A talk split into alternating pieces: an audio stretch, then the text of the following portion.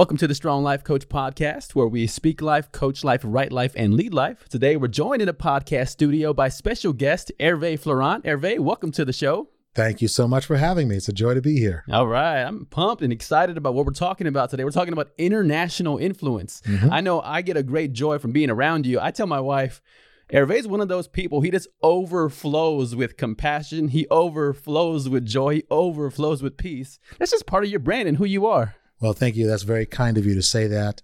Um, and I, I really do appreciate that. Thank you. Awesome. So I want to make sure people tuning in know who you are. So I'm going to go over your, your your biography real quick. If I miss anything or if I make a mistake, feel free to jump in and correct me. I'm completely good with that. Very good. So you you received your education from uh, UMass Boston with international relations. That's correct. You've had 31 years in full-time ministry across France, Egypt, Haiti, Cote d'Ivoire, Kenya, the United States, and South Africa. That is correct. Seven different countries. Mm-hmm. Impressive. Okay. Mm-hmm. You've been married for 28 years. That's right. Also impressive. You speak four different languages mm-hmm. English, Spanish, French, Haitian, Cre- and uh, Haitian Creole. That's right. And then regarding your international influence right now, you have experience building organizations into the thousands in, in distant countries. From with Cote d'Ivoire helping to build that organization and lead it from 20 members Mhm. to 1,250 members, Mhm. and uh, which now in Abidjan that's 2,200 members. That's correct. As far as the, the size of the organization, which is the more I read, as far as even the languages, the more I'm, I'm realizing how exclusive company I'm sitting in right now. Because it's one thing to know four languages, but then it's to build an organization to the hundreds. It's still, it would be awesome Mhm. from 20 to a hundreds, but from 20 to a thousand, it's incredibly impressive. Oh, Then thank you. Then you have the eh, from Kenya. You you, you were began leading that organization when it was 800 members, Mhm. and then by the time you were leaving that organization, it was 1,350. That's correct. Mhm. and and currently you oversee about 50 different organizations across across the globe. That is true. So quite the man that's in front of me right now. Again, thank you for joining me. I'm, I'm excited to learn from you. Well, thank you so much for having me. It's a pleasure. So let's go back to those languages. So tell me, how did you learn those four languages? Well, um, I grew up uh, um, partly in Europe. Mhm. I went there when I was uh, 10 years old. I went to France uh, and then moved to Spain. My mother was, I went to medical school in Europe. Wow. And so we, she began in France, finished in Spain. Mhm. And so that's why I speak, speak those two languages. Uh, and then Haitian Creole is uh, spoken in Haiti. And I learned that there um, when I when I was serving there. And of course, English is the, my native tongue. Yes. Okay. So you, when we're talking about international influence, it's almost like you were you were built and designed to do this. And maybe we'll, we'll get into that with this next question, which is how did you decide to study international relations in college?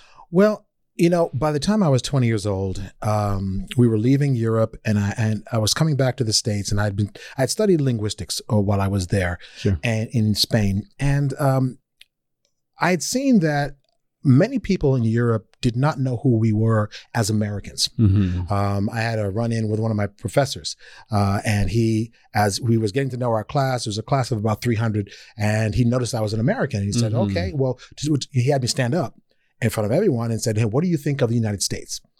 Uh, and I said, "Well, I think it's a great country." And when he cut me off, he said, "No, well," and he, at the time, President Reagan was was our president, Mm-hmm. and he was saying, "Well, I think Reagan is terrible, and this, that, and the other." So I cut him back off, and I Uh-oh. said, "Sir, you didn't ask me about our president. You asked me about the United States." Wow. And that's the answer I gave. And he liked the answer, and we actually became very good friends. Mm-hmm. And um, and I realized people don't know who we are. They only know what's portrayed out there um, uh, on the political level, but they don't know who the pe- people are. And so Mhm. I wanted to serve in a way that uh, people would understand who Americans are as a people. Wow. It's a it's a powerful principle because we could easily judge from the label, you know, Exactly. on the outside as people. I mean, forget international, even like local, we can be like, okay, well, I know this person, I know what where they work, or I know what Right. they do, or I Mhm. know their education, or I know, you know, I see their grass outside for our neighbors, right? Right, right. You can just have this label you put on people instead of actually getting to know underneath and pulling back the layers of who these people really are. So I appreciate your, I think your vision for wanting to be that type of, you know, ambassador, if you will. Well, thank you. You know, and that, that is really is uh, it's human nature. Mhm. I think it's human nature to look at people to and just judge them on the surface. Mhm. And so um, I didn't know what I was going to do with all those languages, but I knew that uh, that God had given me that um, ability for a reason. Mhm. So I said, well, let me go ahead and and use it uh, in the um, uh, socio-political realm. yes. Um, and then, of course, God changed that changed that plan pretty quick. Yes. What I hear is you were discerning God's calling for your life. I And was. Why have I learned these languages? Why do I have this international experience? Why did he give me the parents that I have? Mhm. Why did he give me the experience that I had Mhm. in growing up? And then in this insight and this expertise with languages and in taking that and going, all right, well, if I've learned all of this, how can I use it That's it. to serve people and help organizations? Exactly. I love hearing the, this idea of calling. I think we can all relate to that because if we look for that almost that divine lace around our lives, if we look for it and we pinpoint it, it could help lead us in the right direction as far as what we're supposed to be doing with our lives. I, I firmly believe that. I firmly believe that God designs us um, with a purpose in mind, and that uh, we are to leave this planet a little bit better than when than when we found it. yes. Uh, and so that's it. yes, you remind me of this Mark Twain quote. It goes, um, "The two most important days of your life are the day you were born and the day you found out why." And it speaks us about knowing our calling, our purpose. Why am I here? Why have these things happened in my life? exactly And if everything has a purpose, then maybe I could use it in a way to serve and help other people. exactly. So, when it comes to building organizations internationally, what inspired you to invest and build these organizations in this way? Well, you know, as I was studying um, international relations, uh, I noticed that um, all the different ideologies looked fantastic on paper. Mm-hmm. But as soon as you add the human element, everything fell apart. Well, And so I realized that the problem is not our ideas. The mhm. problem is us. wow. And so that's when I ch- I changed course and wanted to go into ministry hmm because I, I figured if I'm going to have any type of lasting impact, I want to help people really. hmm It's the individual that needs to be helped. It's not their ideas that need to change. hmm It's it's me and it's the other person. yes. And if I can help someone change, then that person will then go ahead and influence others, and then others, and then others. Mhm. Um, yes. And then and that was that was why. Yes, and uh, it speaks to me because every organization has incredible values. You know, you don't. I've never looked at an organization's values and go, "Oh, like wow, they they value something." Like no no, no organization values dishonesty, right? Exactly. Or cowardice, Right. Or um, you know, pick, pick a vice, and we don't have core values for organizations that we share publicly of going, hey, we don't share vices. Mhm. We all have like these values that are good. Everybody goes, oh, that's a good value. That's a good value. True. B- because that's the paper to your point. Mm-hmm. But then when you pull back the layers and where organizations get into trouble, it's not because their values weren't in line, weren't Mm-hmm. um, listed. Right. It's because the people didn't live up to those values. To your Exactly. point. Exactly. Exactly. And so that is what made me change course. Mhm. Uh, and, re- and so, um, and it's been a privilege. It's been a joy watching people change. It's been painful at the time as well Yes. because not everyone does change. Mhm. Uh, and, you know, and we all make mistakes. And, uh, but that's part of uh, being human on this planet. yes, we probably could do a whole podcast on pain. So We could. We'd have to bring you back for that one. so be it. Very good. And, and I, those words came out of my, my mouth before I, I, I was thinking about the surgeries and all of that. I know Angelina and I teased that if we, we, we hear a story from Hervé and we're talking about injuries, we might be on various continents and going through various travels. So you take over the river through the woods to an, to another height. Well, look, look uh, pain teaches us incredible lessons if we allow, if we allow it to. Mm-hmm. Uh, and I think it, I think it will, it can make us better. Mm-hmm. Uh, and I think it does make us better. Mhm. Uh, but then again, we have to submit ourselves to the pain. So, but again, that is a whole nother Right, it is, it is, it is. I, lo- I love it though. I love it. Uh, we have to come back to the whole thing of yeah, suffering produces uh, perse- Perse- perseverance, perseverance. perseverance, character, Character, character, character, hope. hope. So we had to come back to just do that one. That's right. Um, how would you say local influence differs from international influence? Because you lead here in San Antonio, Texas, Yes. locally, Mhm. but you still carry on international influence for countries around the, the world. Mm-hmm. How do those areas differ, if they do? Uh, they do differ. Uh, let me start with the similarity first. Okay. Uh, what is similar is in order to do both, uh, you have to have strong relationships. Mhm. Uh, and so, um, by God's grace, I one of my strengths is relationships, and so Yes. I try to lead as relationally as possible here. Mhm. Uh, and the reason I'm able to still serve internationally is because of the relationships that God has blessed me with with all those people. Mhm. Um, so when we talk and when we we converse uh, remotely, whether it be via phone or via uh, Skype or something of, of that nature, um, there's a relationship that's already there and there's a trust that's there. yes. So as we talk, uh, we're able to really help each other and encourage each other and influence each other because through that relationship. Mhm. Uh, and here, here locally, that's the same. Now, of course, what does differ is, you know, over the phone. Uh, if it's just a phone call, you can't see an eye movement. You cannot see Mhm. a facial expression. You can't. You can't. You have to listen for those types of things. Sure. and, you know, but you can't see those things. Locally, I can sit down with somebody. We can have coffee, and then if someone, uh, you know, is is hurting or needs encouragement, Mhm. and I can I can I can pick it up uh, more readily and more more quickly. yes. So um, that's that's one of the obviously the main difference. Distance uh, is is a is a main one of the main differences. I would say. Mhm. I love how you talked about relationships because when you think about relationships are an area of influence that allows you to influence without the title, Indeed. without the role. Because in in some ways, these international groups they don't have to have your influence. They do not. They don't have to. Okay, well, No. you know, um, you know, it's in some organizations. You know, you know I, I've been in organizations where I've been a remote leader or I've Mhm. been led in a remote manner. Mhm. And in that position, my remote leader could could fire me. So I, I really did. In some ways, I was forced to, you know, um, to be influenced by their guidance or what Mhm. their what their instructions were. Mhm. But in in your area, people don't have to be influenced by you. No, they do not. They do not. It's a good point you bring up. And no, they do not. Matter of fact, I ask them uh, pretty regularly Would you like to be uh, influenced uh, by someone else? Would you like someone else to take my spot? Is there someone else who is better uh, right now? Is someone else perhaps that you feel closer to uh, that could help you better than I can at this time? Mhm. And I asked that question. And so far, the answer has been no, no, no. We want you, Mhm. uh, which is um, both encouraging, Mhm. uh, sure. uh, but then it's a it's a huge responsibility uh, at the same time. right. So And you hit this great point right there, which was I feel like you put ego aside. Because even as as men or maybe even as people, we just like being needed. Oh, that, that's a stroke to my ego. It feels good. I'm encouraged. I'm oh, like this person needs me from on the other side of the planet, Mhm. from across the Atlantic. They need me. But to have the sobriety in mind or have the humility to go, there, what if some what if they've thought about someone who can better who's better equipped or in better position to be able to add value to them Mhm. but having the humility to go maybe it's not me exactly. Well, listen, uh, I've been doing this a long time now, and so um, there's a there's a point in time where ego has got to go because it's an it's an obstacle.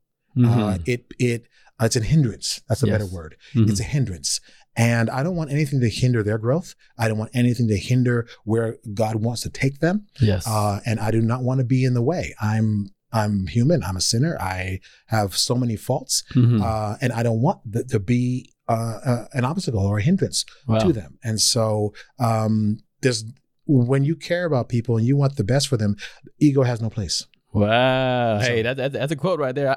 And this, I always tell people when they're on the show, I got a chance to go back and listen to every single word and sentence spoken, Mm-hmm. and I add to my files. So you're giving me some great, some great content for my files for quotes. But um, ego has no place when it comes to helping others to reach their potential. Is there something I took away from you right now? You also said something else about how did you word it? You said you mentioned ego. Yo, I don't want anything to hinder their growth. Right. And I think if we just have that mentality with each other, or again, any leaders tuning in, if we, if every single leader who's overseeing a staff or is overseeing a, a group just mm-hmm. had the conviction or had this core belief of, I want all the people that are influenced by me to not be hindered in their growth. How beautiful that would be. It would be. It would be. And this is this is uh, something that uh, my wife and I we have deep uh, deep convictions about, Mm-hmm. um, and we've learned this. Uh, listen, if you if you love people, then this is this is a, this is the obvious conclusion. Mm-hmm. Um, so it's been a privilege to serve them. It is a, is it is always a privilege to serve, uh, and until the Lord chooses uh, someone else, and that's that's the way it should be. hmm I love it. Love those principles. Now, let's talk about mistakes. Mhm. Uh, what mistakes have you made internationally that have shaped you as a leader? One of the mistakes uh, that I've made um, is not becoming all things to all men all the time. Uh, that idea of becoming all things to all men is something that uh, the Apostle Paul uh, espoused, um, Mhm. and you see that in the in the scriptures. Uh, but it's critical if you're going to be working internationally. You Mhm. can't. You have to become like them. Wow. You cannot expect them to become like you. Wow. I'll give you an example. One, you know, in in the Côte d'Ivoire, one of the um, the tenets of hospitality is when people come to your home, you offer them something to eat, and you know and that Mhm. that that is good and right. Well, I started noticing that certain people would come to the house around lunchtime all the time, hmm and, I, and so in my American mindset, I'm thinking, are these people just taking advantage of me for a meal? I mean, what is this? hmm And so I, I, there was a period where I stopped um, welcoming people around lunchtime. And then a brother in the church, a dear brother, uh, he uh, came over. Uh, he was an older brother, and he was Mhm. trying to explain this to me. And I began to defend my position. Uh oh. And then my wife, in her great wisdom, gently tapped my leg and said, Can I talk to you for a 2nd Mm-hmm. And we went to another room. And she said, Listen, he's trying to talk to you hmm about something that's really important, and you need to listen to what he, he's saying. hmm And I realized that he was explaining something that was culturally important. Wow. And I was, I was being stubborn and Mhm. sticking to my American way of thinking. hmm Um, and it, it was it was hindering my relationships in the church. hmm And so I listened to my wife and went back out. I apologized and we talked. And uh and so and he was very um gracious with me. Yes. You know, uh and but it was it was. I needed to hear what he had to say. hmm Uh, and so sometimes we can let our culture, our own per- the way we do things in our own country hinder us from being what the people need wherever we are. hmm So Yes.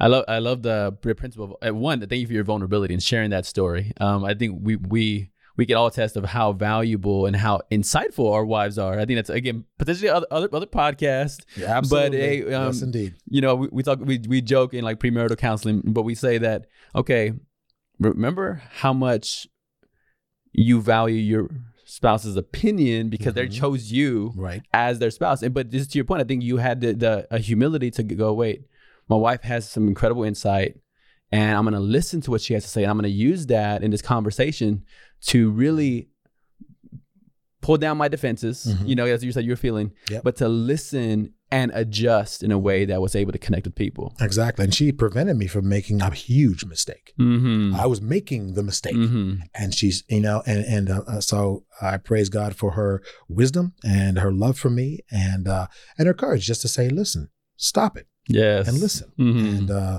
you know, uh, we are to be quick to listen, That's slow right. to speak, That's right. and slow to become angry. And so that was Mhm. a great lesson for me. Now you, you use the phrase becoming like them. Yes. What, what tips would you have to a leader out there who's listening and going, um, either locally or, or internationally, you Mhm. know, going some quick ways to become like the people they're leading? First of all, you have to find out what do the people love, Okay. um, whether it be um, food. Uh, find out Mhm. what are their favorite foods. What um, what athletic teams do they support? Mhm. Uh, what is important to them in their lives? Mhm. Learn about those things. Yes. Uh, um, when I teach, uh, there's certain class. There's a class that I teach, um, and part of it talks about becoming all things to all men. And so uh, I talk about, for example, if you go to some place, find out wh- wh- what sports teams do, do, do everybody support, Mhm. uh, and if even if it's not a team you support, learn to support those teams with the people because it, it's an interesting thing. You know, there's a vulnerability, there's an emotion to that love for that sport and for that team. And if you can join them in that, Wow. they, they really welcome you. Mhm. Uh, and I found that that when you connect with people on that level, it helps you stay connected when you need to talk about other things as well. Yes. And you bring up sports, but people are so passionate about sports. They are, They are. I mean, they're emotionally involved, Yes, emotionally invested. Exactly. And it's one of those easy areas. And I, I like how you brought, brought up sports and food, right? Mhm. Um, those two areas, if, if we, even if we took those two away Mhm. of what sports, you know, these hobbies Mhm. that the people that we're leading, what do they have, and how can I become a fan of those Mhm. sports? You know, even I was thinking about, you know, I was in Ohio uh, a couple of weeks ago, and I was like, oh, how much more valuable would it have been if I had, you know, some Ohio gear on along the way, Uh-huh. right? Sure. Just like that small Sure. gesture, but showing that I'm a fan versus Mhm. going over there. Sometimes, you know, we, we you you'll hear a speaker or somebody come in who um who does the opposite right. and it's like it- it's not a uh, a moment of connection it's a moment of That is exactly right. disconnection And I have seen that so many times. Uh, let's just say, for for example, here in Texas, for example, Mhm. you know, that we have people who are super fans of of uh, uh, Texas A and M Mhm. or or or or UT Texas. yes Uh, you know, and when they go to other parts of the country, for example, and they and they go, yeah, and, and they're cheering the Aggies, Mhm. but you're in another part of the country. That's Well. I have seen this with my own eyes. right I see the, the the body language of the crowd changes Mhm. because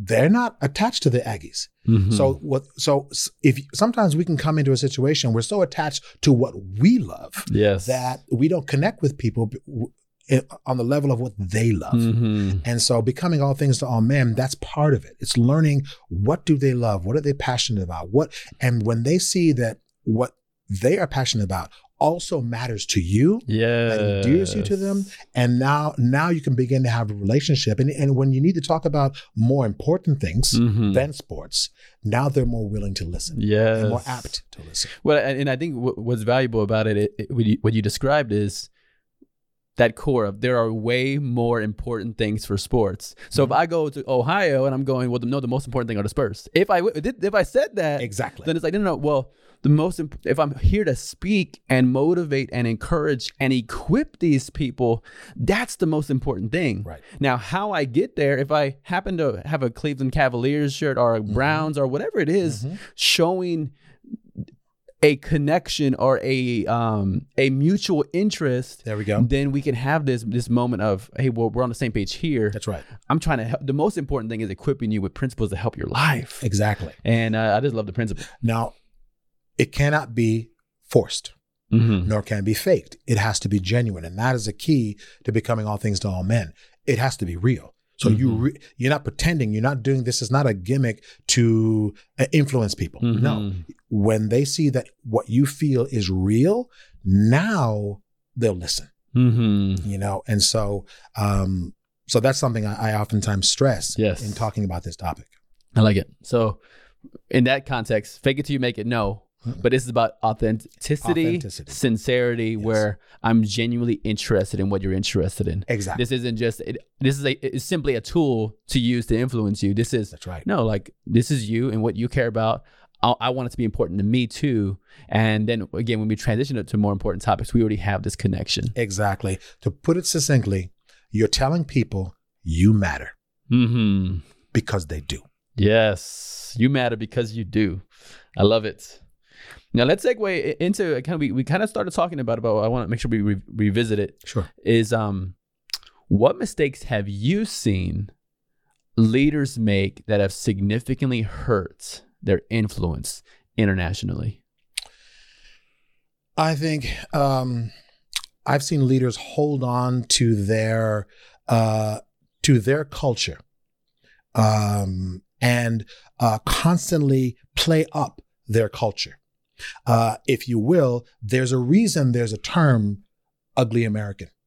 wow There's a reason that term exists. mm-hmm. It's because, and I've seen it with my own eyes. When I lived in Spain, um, I would be with my Spanish friends, and I dressed like them, and I talk, I mean, talk like them, and sometimes I would see some of our American servicemen who I respect greatly, and so when they're on leave, they come into the city. and they're just having a great time. Mhm. But and, and I watched, I could hear them Mhm. long before I saw them, Okay. and it deeply offended all the Spaniards around. Wow. Okay. The people were offended, Mm-hmm. but they didn't say anything. But I saw it, and they would tell me, "Why do your people do this? Why do they behave this way? Mhm. Why? Because they insisted on being American in somebody else's place." Wow. as opposed to there's nothing wrong with being, with being American, but you know if you can if you can adopt some of the uh, uh, even respect some of the culture and the principles of another place, Mhm. then people are so so warm and welcoming. Mhm. Um, so, but that's why that term exists because sometimes you know when you come from a culture that perhaps is considered dominant and everybody knows it their ideas are they they say well you don't have to show that all the time Mhm. can you be a little bit like us Yes. um and so uh so i've seen leaders now go into other countries Mhm. and not be successful and the people put up with them but don't listen to them simply because they did not is they're always talking about their place Mhm. instead of adopting where they live Mhm. so um and it, it's a funny thing. It's a difficult thing to, t- to teach. Yes. it's a difficult thing to understand to discern uh, and to teach. But it's it, it is vital if you're going to be working internationally. Hmm I, I can understand how that can happen when it comes to like subtle nuances of boasting, Mhm. where it's like um, where every time I talk about my culture, and then I'm elevating it, I'm almost exalting that this culture, Mhm. and especially if it's different from the existing culture, yes. then you know as a platform as a leader you're often given the opportunity to speak but every time that i'm speaking i'm showing that this one is superior Mhm. and the present one that you're in i could, I could hear the, the i could see the concept taking place if it's the, if the present culture is inferior and my past culture is superior and i keep on bringing that up Yep. that comes through and it may not be like something completely obvious like hey i'm amazing but it might be my culture is more amazing than your culture Yep. and i could see how that can deteriorate connection with the people. Absolutely. You know to make it to put uh, i'll give you a simple example it would be as if it would be like you know you're with your current spouse Mhm. but you're always talking about that old girlfriend uh-oh. And how incredible she was. Mhm. Now first of all i don't know understand why you would do that in the first place right, right, right, right. but that's really what it feels like uh-huh, uh-huh. you know and if we can understand that then internationally i think we'll be able to uh you know represent if if it if it's representing the united states we'll be able to do that better i Mhm. think um, or if it's working in an, in an organization I, I think we'll be able to to have a, a better working relationship Yes. with the people that, that we're with uh, and um, and they'll, they'll accept us and and we'll learn to love them Mhm. and when when you've got that connection sky's the limit Yes. You remind me of this principle because there's a there's a there's a nuance of humility when it's personal. I have personal humility, Mhm. and then there's a nuance of humility when it's um, collective, collective humility. Mhm. And we can have we, what what what I'm hearing is I can have this personal humility where I, I won't brag about me, I won't project my strengths or brag about my wisdom or or you know I won't do those, but collectively I will. And and so it but w- but then again it's it it, it creates that disconnection It does. and um which ultimately hinders influence. And if it hinders influence that's the main role i'm doing as as a leader. It's what, what we're doing as in leadership is Mm-hmm. you're trying to influence people for the good. For the good. Hmm absolutely. That's absolutely right. So let's talk more about what's helped you be successful. So what are keys to success when influencing others remotely remotely uh, well we've already t- we've already talked about uh, having the relationship i think That's that right. is that is absolutely key Mhm. um, i think um, consistency is important being Mhm. able to consistently talk um, i know for me uh, when i was that leader that was remote and and the one training me was far away Mhm. um, when we would get when we would get on the phone, um, you know, I could get on the phone and be discouraged, Yes. And then by the time I'm done having a conversation with him, Mm-hmm. I feel like I can conquer the world because I've been I've been filled up, I've been encouraged because we had the relationship, but now we've had the the talk and the consistency, and he's listened. You know, Mm-hmm. so listening is an issue as well. Uh, it's a very very important key. Uh, he's listened, and and and we've been able to converse, and and now I would leave those conversations ready to go and encouraged, and so that taught me now. Now that I do the same thing, Mhm. to uh, maintain the relationship, to um, to listen, Mhm. uh, and to try to be as consistent as possible. Uh, Sure. So th- to to make sure that that remote connection is successful. But Mhm. my goal is to make sure that he or she, whoever I'm talking to, leaves the conversation with me lifted up, encouraged, and and and uh, enthused and re-energized yes. to keep on doing what they're doing or to take what they're doing to a higher level. hmm How do you, with the number of people you're influencing internationally and remotely, when you, you, you use the word consistently, which I think it's a great leadership principle, being consistent. How do you manage consistency with the volume of influence you're, that's happening remotely? How do, how do you how do you make that successful? You, you have to. Uh, I, well, I think Jesus had the key. Um, uh, he knew that he couldn't influence the world, you know, um, uh, just randomly. He chose 12. hmm And so you have to choose who you're going to influence Yes. and allow them that now to continue the influence. hmm When I left the, uh, uh, when Jan and I, we left Abidjan, they were um, uh, 1250 in Mhm. membership. Today they're 2,200. but Yes. There are also 34 churches uh, with a f- combined membership of 4,800. Wow. They did that. I didn't do that hmm because we were we were, able to pour ourselves into them, and they do the exact same thing hmm with the leaders that they influence. Yes. And so, uh, and that's how you do it. You you have to choose who you're very carefully who you're going to influence, Mhm. and then pour yourself into into those people. Mhm. Uh, it- but you have to choose a few. Yes. If you spread yourself too thin, you'll get nowhere. Mm, choose a few. So um, p- probably well, one is a rhyme. So that to me, I hear a rhyme, I'm like, hey, that's a, that's a separate podcast. But but let's let's touch it a little bit. Is how do you choose? That's how, how do you choose? All right, this is somebody I want to pour into and invest in. Uh, for me, um, you know, well, being a minister, obviously, I, I pray about it. But Mhm. what I'm looking for in someone is I'm looking, do they care about people? Mhm. Do people matter to them? yes, Because if people matter to them, then they will, they already have that key ingredient to be able to pour yourself into somebody else. Mhm. If I, if someone comes up to me and they said, you know, I want to be a leader, I want to be a leader, I am instantly suspect. And the reason is because, so my first question is always, why do you want to be a leader? Mhm. Do you want to be a leader so that because there are a lot of advantages and and you know wonderful things that come with being a leader, sure. but they benefit you. But to be the kind of leader that we're talking about, Mhm. you have to want to lead so that you can benefit others. Yes, And that is what I'm looking for first and foremost in someone. Mhm. Are are you in this for you? Or are you in this for others? If you're in this for others, we can we can work this. Mhm. Uh, so that's one of the main Yes. things that let.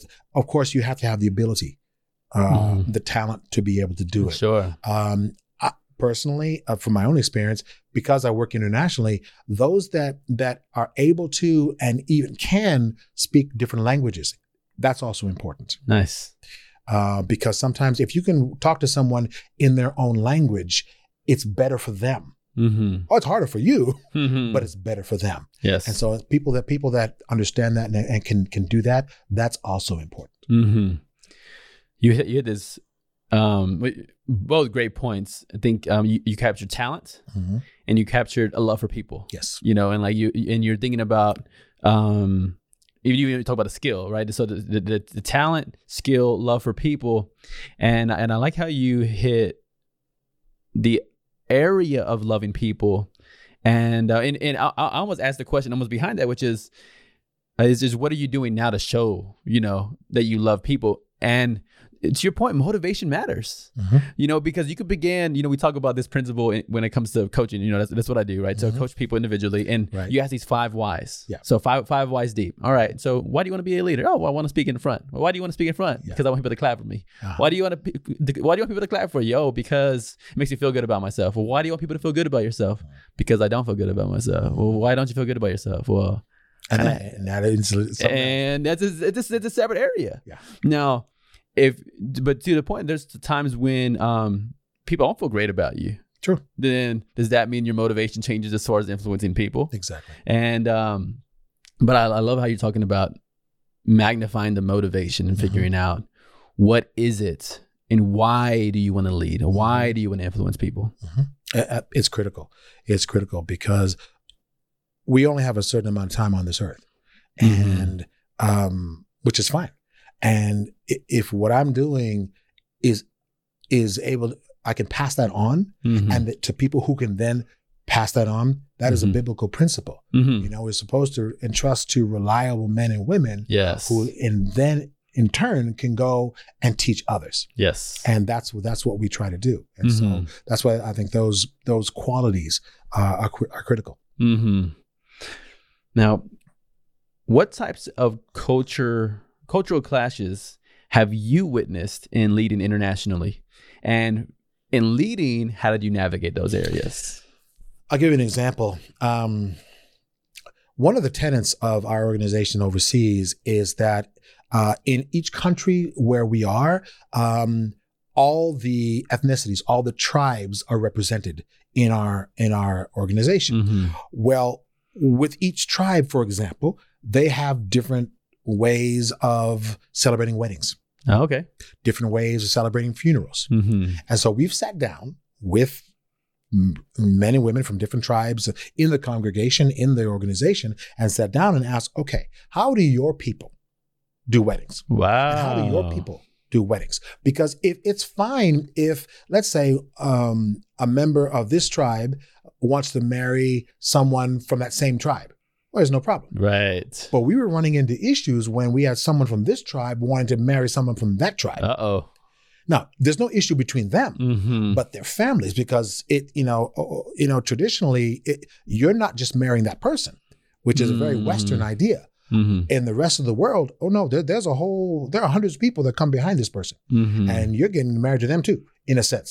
And so you got to understand where everybody's coming from. So we would sit down and ask, okay, well, tell us what is, what is to be done. hmm And so we organized ourselves in such a way that, um, based on whatever tribe uh, the people were, we res- we tried to do our very best to respect each side and then to mo- to meld both traditions together Mhm. uh, and um, it was actually it was kind of a fun thing, and it was new for the families as well. But they really appreciated the respect that we showed their culture, and perhaps and they understood that we weren't maybe going to do everything that that is required in their culture. Mhm. But the fact that we made the gesture and that we wanted to respect this other person's culture, and and, and while while uh, respecting this other person's at the same Mhm. time, the families loved it, appreciated it. As a matter of fact, many of their family members joined the organization simply because of those types of things. Wow. Because of that respect. hmm Um, and and so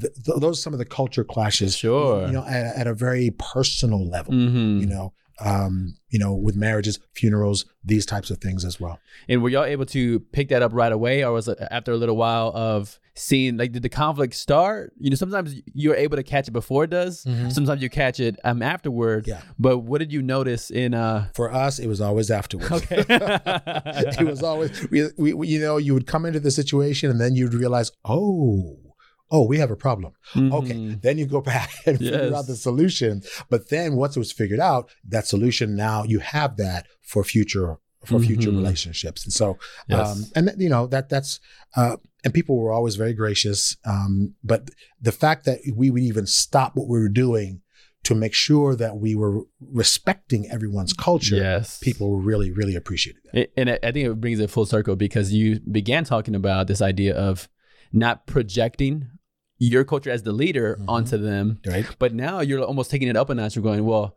I'm not going to bring my American tr- wedding traditions and Mhm. project them here, Mhm. but also how do I help them to Mhm. not project and overstep, but in a way that's to find this harmony, if you will, in these pivotal life events right. that, you know, if, if there's pictures taken, these are me- memories that are built forever. That's right. And it can be built in a beautiful way, Right. or it could be built, in an ugly way, um, Mhm. depending on how it's navigated. It's very, very true. And yeah, you know, we all know that weddings, funerals, these types of things, they're they're highly emotional uh, Mm-hmm. And they can bring out the best yes. and they can also bring out the worst. You know, everybody's got an Uncle Joe or Uncle Bob. Mhm. But, you know, everybody knows that when he or sh- he shows up or Aunt Marge going to show up, it's going to get wild. And so, so uh, when you're in um, um, a culturally diverse place, uh, all the more so. So you really gotta you Mm. really gotta learn how to navigate those things yes. uh, and be very respectful. Wow. So you have these arenas of navigating, which makes total sense. The the the wet the marriage ceremonial, wedding celebration, all of this. Then you have the funeral. Is there other other areas that I mean? I, I, I imagine um, men and women. Like, is there a need to even learn to navigate um, customs in the, in those cultures that Oh, were different no for men doubt. and women? Yes, no doubt. Uh, I was teaching a marriage class uh, many years ago. Uh, this was in Kenya. Mm-hmm. and we were talking uh, i was talking about i was talking to the men and i was talking about helping your wife with household chores Okay. and i was talking about doing the dishes Mm-hmm. and one brother you know uh, came up and you know heads were nodding and in agreement Mm-hmm. but there's one brother who came up to me afterwards and said i'm really struggling Mm-hmm. with what you said. And I said, why? And he said, I can't help my wife with the chores. Now I'm thinking, why? Are, are you being selfish? Are you being chauvinistic? What it is? What is it? Mm-hmm. Sure. And he said, well, see, when I was when I was a child, um, up until the age of five in our tradition, I could be around my mother. Mm-hmm. But at the age of five, I would be beaten if I went into the kitchen. Wow. and to teach men their proper place. And in our tradition, men do not do anything in the kitchen. And now, so all this is very new to me and very Mhm. difficult because he had been beaten as a Yes. child. He was very close to his mother. Mm-hmm. And so getting him away from his mother was very difficult, but they beat him. And in that in that tribe, that's what they would do. That was Mhm. normal for them. Wow. So here we are introducing different ideas and on how to have a great marriage. Now his wife came from a different tradition and was always wondering why doesn't he help me in the kitchen? And something as simple as that, and it was Mm. causing issues in their marriage. right. But he had never told her, you know, because he didn't understand why she was asking the question. Yes. Because in his tradition, this is very normal. Mm-hmm. You see, so sometimes we would have that. So it wasn't until that class, and he explained that to me that we were now. I told my wife, and she had told his wife, "This is why." And she said, "Well, he never told me that Wow. because he never put two and two together until Mhm. we had that conversation, well, or that class was taught." Yes. And so there's a, a lot of things like that Mm-hmm. um, we ran into, uh, but you know, uh, uh, they're they're great challenges. Mm-hmm. Um, but we come from the the idea that everyone has a great heart and everyone Yes. wants to do their best. That's right. No one is purposefully trying to be stubborn or purposely trying to to hurt the other. Mhm. Everyone wants to do their best. The issue is oftentimes misunderstanding, even Yes. culturally. Right.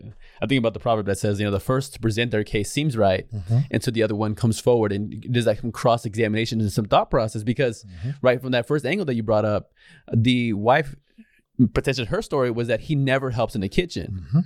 Now he might be going, but I help in all of these other ways. I'm not selfish. I'm not um, proud. I help in a look at all the other ways that I help. Mhm. So his character potentially was completely fine. Yep. But the implementation of the um, of the practice was different. The, the culture was different. Mhm. So, uh, but I could see how without the insight and discernment from helping them, it could be like, oh, well, you're wrong. Oh, Exactly. oh, well, you're wrong. Right. But being able to help them to have harmony in these situations. Absolutely. So here we have a here we have a man who had been traumatized as a child Mm-hmm. and taught you do not set foot in the kitchen. Mm-hmm.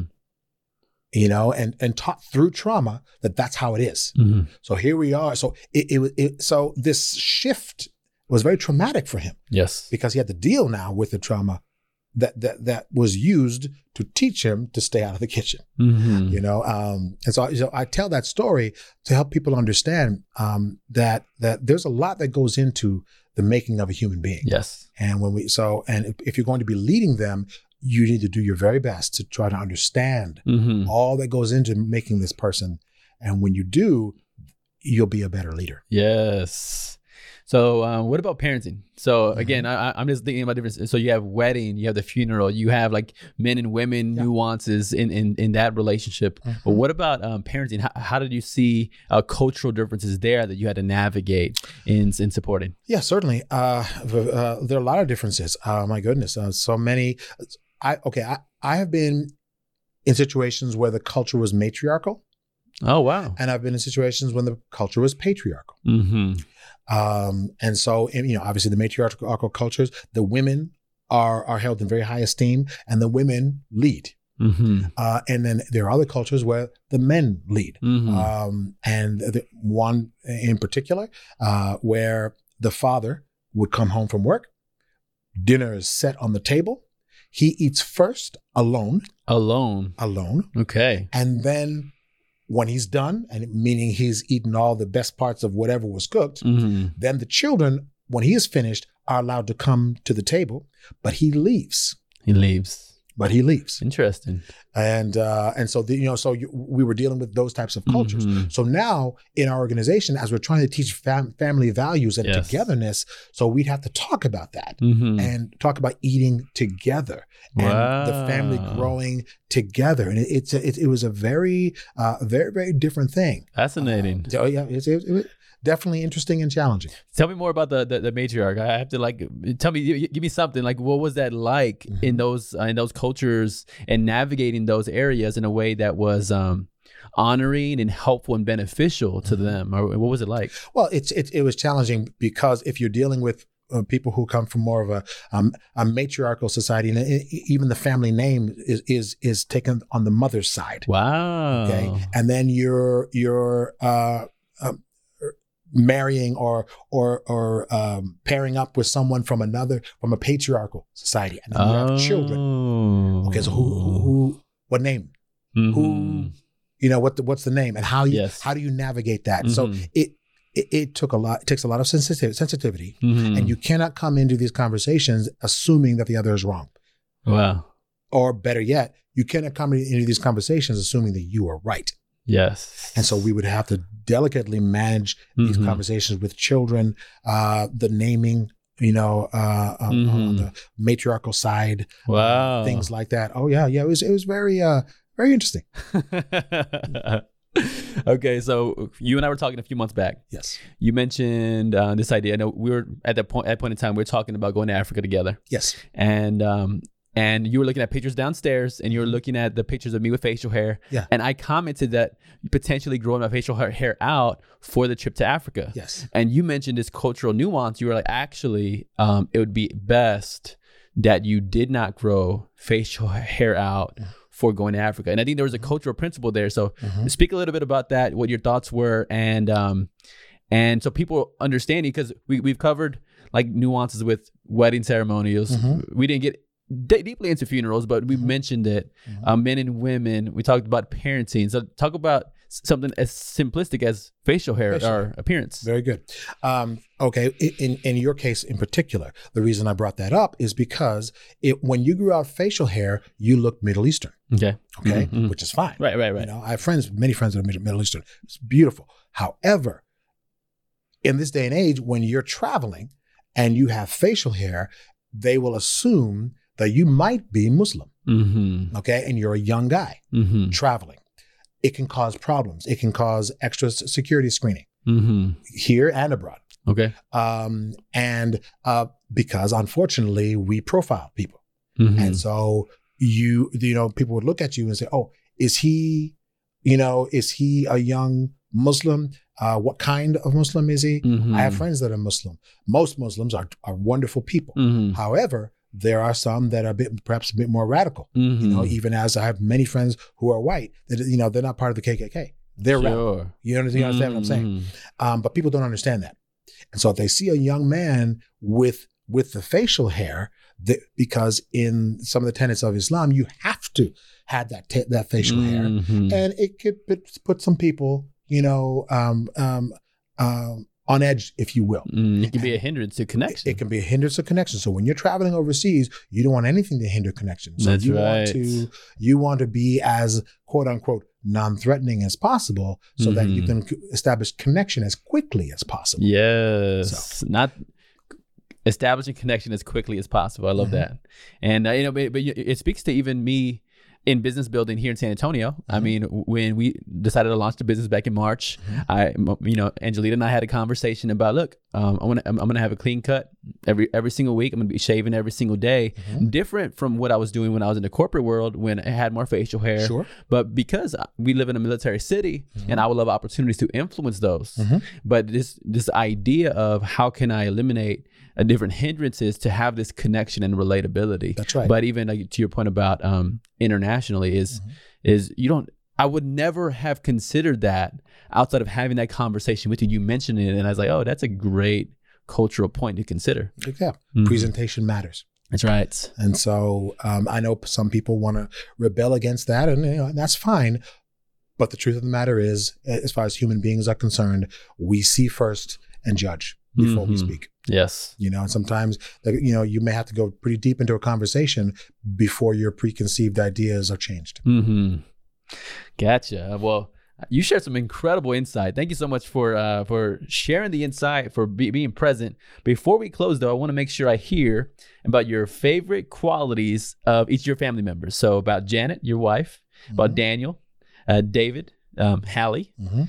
Sahai, and Sierra. Okay, So maybe we'll pick one quality of each. If you happen to say more, you know, you can. But Sure. but we'll aim for one, and then we'll see All what right, happens. well, you know, that's a that, that's a that's a tough challenge right there uh, because they all have so many qualities uh, Mm, that I love and appreciate in all of them. yes. Uh, all right, let me start first with my wife, Janet. Mhm. Um, Janet is uh, incredibly godly. She loves God uh, and loves people very, very deeply. Mhm. Uh, and uh, so I love that quality about her. yes. Um, then I'll start with my oldest. So we'll go, you know, chron- chronologically here. My oldest, Daniel. Uh, Mhm. Daniel is um, he is just uh, fearless, yes. uh, and he um, he relates to people so well hmm uh, and uh, and and, and uh, he may not always realize this, uh, but people follow him, hmm and he so he's a great, great young man. I just uh, Mhm. love him to death. Um, also, he's born on my birthday, so you know, All so right. my- Uh-huh, firstborn uh-huh. son on my birthday. Mhm. Then comes uh, my daughter Sahai, uh, and uh, uh, Sahai, uh, she also um, she is an extraordinary servant.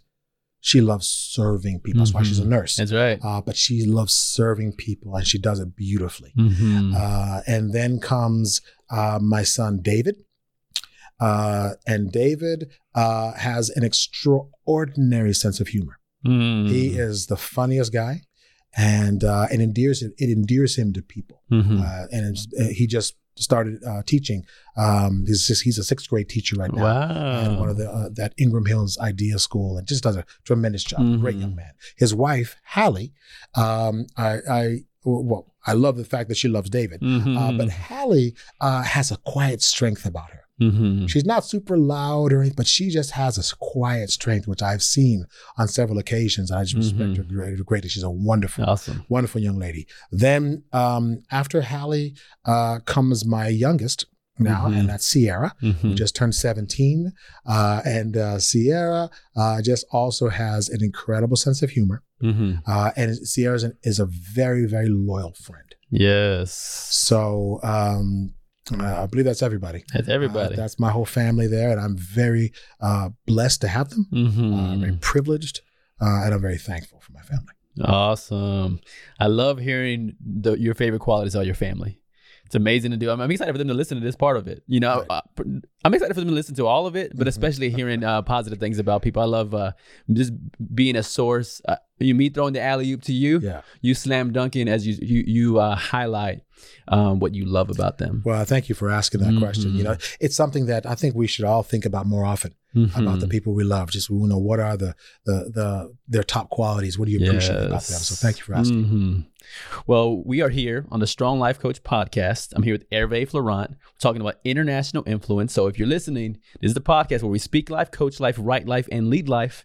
And if you're listening also, be sure to like the podcast, rate it well, comment on it, share it, and don't forget to subscribe. Thank you. Thank you very much for having me.